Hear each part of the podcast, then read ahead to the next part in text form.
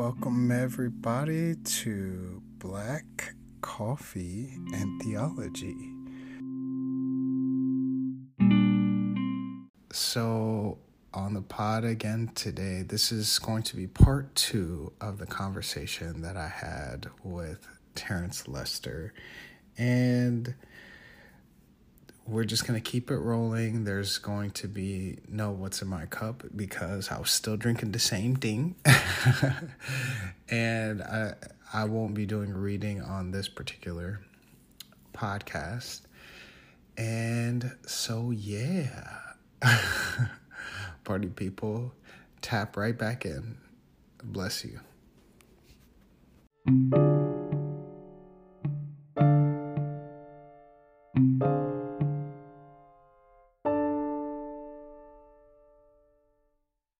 I, I think people have so people uh, conflate compassion and justice as being the same thing. True. You know, compassion. We as Christians are kind of wired to be compassionate towards our neighbors, right? Compassion of like, uh, you know, showing up for a person who's gone through like a crisis or you know providing benevolence uh, to someone who is caught in a financial uh, uh, situation or you know providing clothing or meals like these compassionate responses. But justice asks us to ask the questions about why we need to be compassionate right? Um you know why are so many african americans incarcerated or black people incarcerated? You know why is the community that doesn't have uh, proper produce or grocery stores? Why is it a, a food desert, right? Um, why are there uh, businesses moving out of a neighborhood, leaving the folks that are actually living in the neighborhood more impoverished? Or um, when we gentrify our neighborhood, how does one go from being uh, able to afford their uh, uh, their their place of residence to not being able uh, to afford it because of the inflation uh, that happens when uh, you know communities are taken over, right? Yeah. Um, so when I see compassion, you know this old story, you know, guy walks up to a river, he notices you know a body floating in the river, uh, he responds by taking it out and you know uh, uh, getting the body on the ground, and then he notices another and another and another, and all of these responses are compassionate responses. But if the the guy was to drive up the street, he would see that there's a factory actually putting the bodies in the river, and he would ask the greater question: is why is this happening? And I think um, when we think about justice, we have to ask the questions that causes us to have to respond compassionately so we can correct the systems of injustice. Because when we look at biblical justice we're looking at um, you know correcting what is wrong in a rightful way if i'm saying that correctly. You're, yeah. you're the theologian brother. No you definitely are. I and i think that is I love that you just connected compassion and justice in in in putting that spotlight on what can often be the dichotomy when people think just because I have compassion, I did the justice work and we saw that in 2020 especially. Oh, brother. and, uh, and uh, people were like i did a video. I did the blackout face on instagram like justice. Um, and i thought that justice right. uh, black people we love you. Uh, like i'm like brother we we out here dying out here. Right. um, uh, we, we did a diversity and inclusion panel um but uh which why is why i loved that you wrote this book when we stand uh, which is why literally i was amening after so many chapters. Um I, you had one of the chapters uh think we not me. Mm. and uh I literally I caught the Holy Ghost on that chapter. Uh, because and the reason is because I saw so many Lone Ranger um, inclusion panels or like individuals trying to rise up and do justice work uh, without any type of actual thoughts, without any type of group mentality. And people just thought we just about to quote unquote do justice or we are just about to have compassionate posts. Um, and literally a year later, we still out here dying. Um, and it, and for me, justice work that one isn't rooted in communal care and isn't rooted in community is not effectual, right? Like mm. justice work has to be ongoing and it has to be rooted in community. And that's why that particular chapter, I, I used it in a um, in uh, in a class actually um, that chapter and i pointed to that i pointed to your book often um, because i was fed up um, with uh, justice work that wasn't rooted in anything. And so for me uh, i really loved a lot of points of your book but especially the fact that justice work that is just rooted in me just trying harder is not is not the wave at all. So yeah. Brother, it it it is not the wave. And um, you know, I think justice is something we do with others. Justice is a lifestyle. Um, the goal of justice is to remove obstacles so others can help themselves. Yes. Yes. Wait, say that um, again. Yeah. the goal of justice is to remove obstacles so others can help themselves. Yeah. Justice restores human dignity by creating an environment in which all involved give and receive in the spirit of reciprocal learning and mutual ministry. That's it. Um, justice, in essence, has to happen in community. Yes.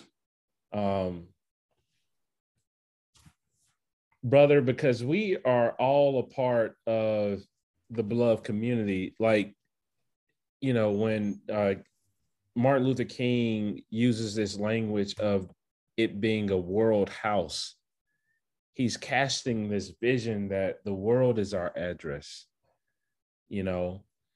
And so many times we allow gated communities to communicate this idea that this world only belongs uh, to an exclusive group.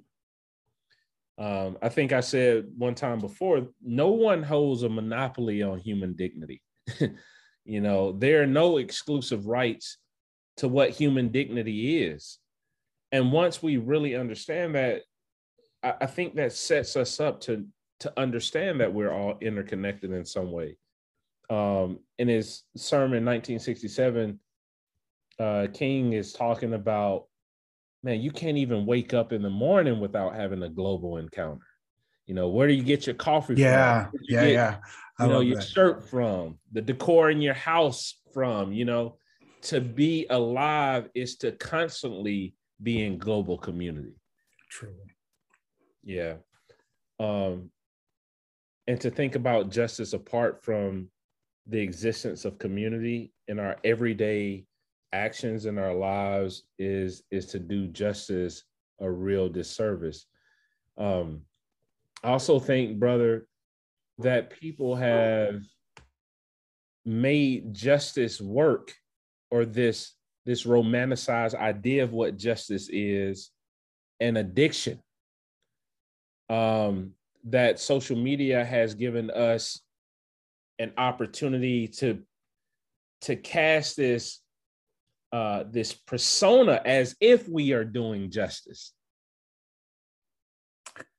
But really, in essence, it can be self-seeking, self, uh, this self-gratifying, and you know, hiding behind a screen uh, in a way where we don't even have to be in community and make it seem as if we are, but we're not, um, gives us an excuse to really remove ourselves from truly being proximate to the community uh, that is suffering or you know is marginalized. If you were to ask the average person, you know, how are you showing up in community? You know, there could be a lot of silent responses. And you know i'm not saying that you know the awareness piece isn't critical. I'm saying that has to be coupled with movement coupled with proximity coupled with presence coupled with connecting with our our brothers and sisters in a tangible way um, to show up. Yeah and and there's a bag too to be shared too um, right now because everyone justice is ambiguous enough right now where if you say it um, people will pull you in for money um, and there's no real goals um, you could be a diversity expert um, um, and a justice expert. And it's like wait what are your credentials here bro. and, and the DEI panels, like uh, um, Dr. Crosby, he's a he's a colleague of mine, and a uh, and he's also a president of the HBCU. He's a part of my PhD program, but he says when we talk about diversity, equity, inclusion, we automatically uh, we automatically think that uh, black and brown people occupy a lot of white spaces, which is not even the case. Truly. Father. um, so we have to include, you know, I would say the B and the A to the DEI, which is belonging and access, uh, which is oftentimes left out of those types of conversations is diversity, equity, inclusion, belonging, and access. Um, which the access piece is very critical. That's all another.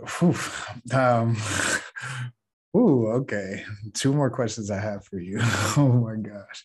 Um, and I, I will say on that, I think doing um, justice work in community um, allows you and allows one to be able to have endurance, right? I think w- what we saw from this past year mm. is some people j- jumped into justice work and they were tired after a month of posting blackout photos. Um, mm. And they were, I'm tired. like, Ooh, y'all, y'all tired after a month? right. This is gonna be a this is we're never gonna be free. Um, so I think um, to your point of even doing this justice work in a communal way, in an accountable way, in this web of uh, of interlocking with one another uh, allows us to have endurance with um, the shared strength yes. of of what each one brings right it's not it's it's not just person over here doing it in the in their own might and their own strength right it, there's shared resources too and mm. you know like i think about you could be doing the work that you do just with your own family but I love even in your first book and in your second book, you talked about the maturation of your your ministry, right? Yes. And where you've grown even from the first book to the second book, talking about it.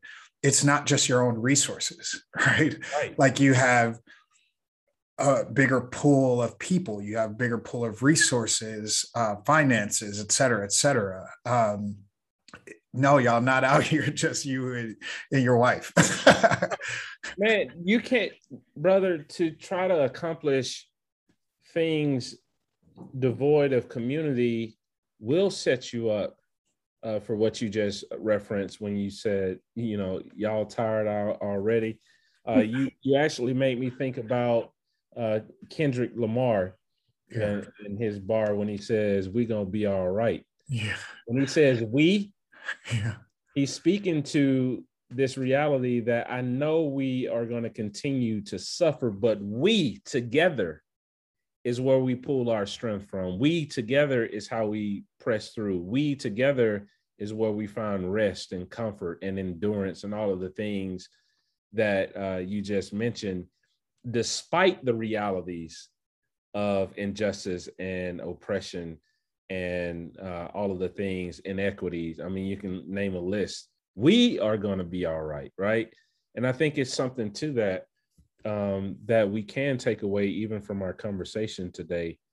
That no matter where a person finds themselves in their their right now social location, whether they're doing the work of justice or not, or just trying to navigate life, period, we are going to be all right. Um, in the words of uh, Brother Kendrick. Ooh, okay. One uh, not not so heavy a question, and then one uh, deep uh, thing I'm going to ask you.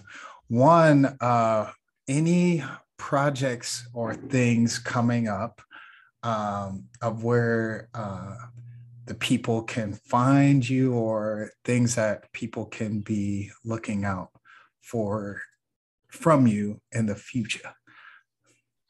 Yeah there because you're working on your phd life. I'm also i'm also jealous of these books behind you life. Oh, i'm like I'm peeping these books. um, but also, yeah, projects, things coming up. uh, yeah, man, I'm uh, working on PhD in public policy and social change, uh, specifically researching how social constructions have criminalized people experiencing homelessness due to social and political rhetoric. Mm. Um, and and how that's also upheld by religion and white supremacy. Uh, when you talked a, a, lot about, you know, this social programming, right? Um, you know, I'm studying what we actually need to do to reframe this narrative to provide more empathy in the world, uh, whether it's in the in the policies that we create or deconstructing those policies or how we actually respond and just kind of using social learning theory as my basis of how we have been socially conditioned based upon our environments and who we are in close proximity to to learn how to treat other people which in many ways we've learned mislearned how to treat our neighbors i'm working on another book um, about um, race blackness in the church Let's go. Um, and brother, I, you know, as an organization, we are thinking about uh, creating an empathy school.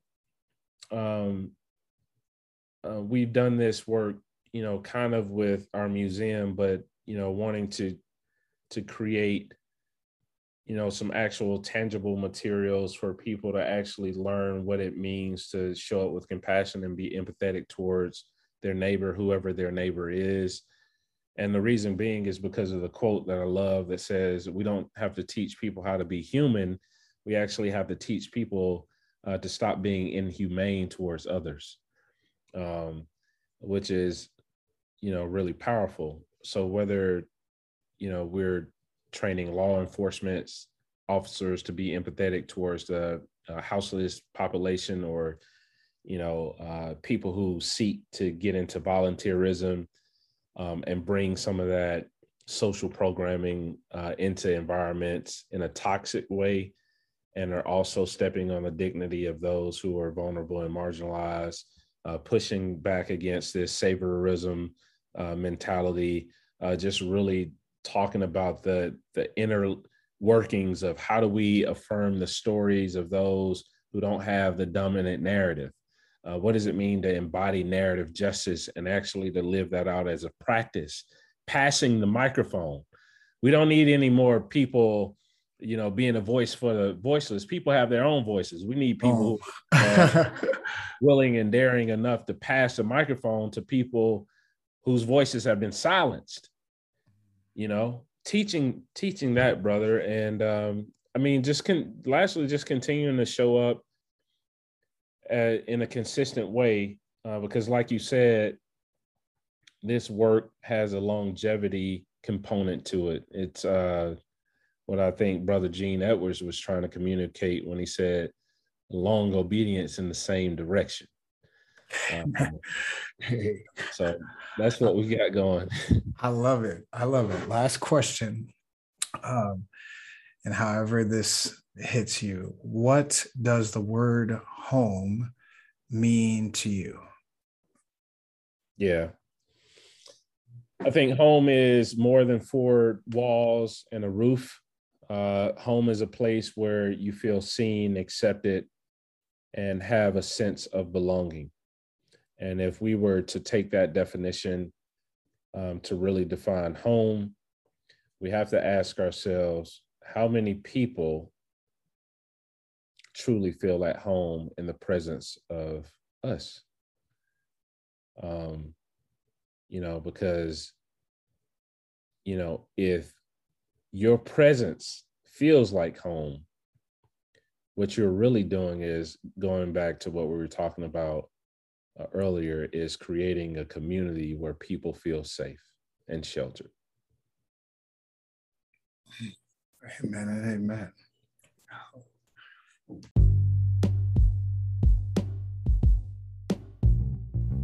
Black Coffee and Theology Pod is a production of Three Black Men, the podcast about theology, culture, and the world around us. Follow us on Twitter at Three Black Men. If you like the content that you are receiving here and want to receive more, whether that is in longer conversations, essays, devotions, and videos from either myself, Sam, or Trey, please sign up for, for our Patreon at patreon.com slash three black men. Don't forget to like, rate, and review Black Coffee and Theology Pod as well as Three Black Men.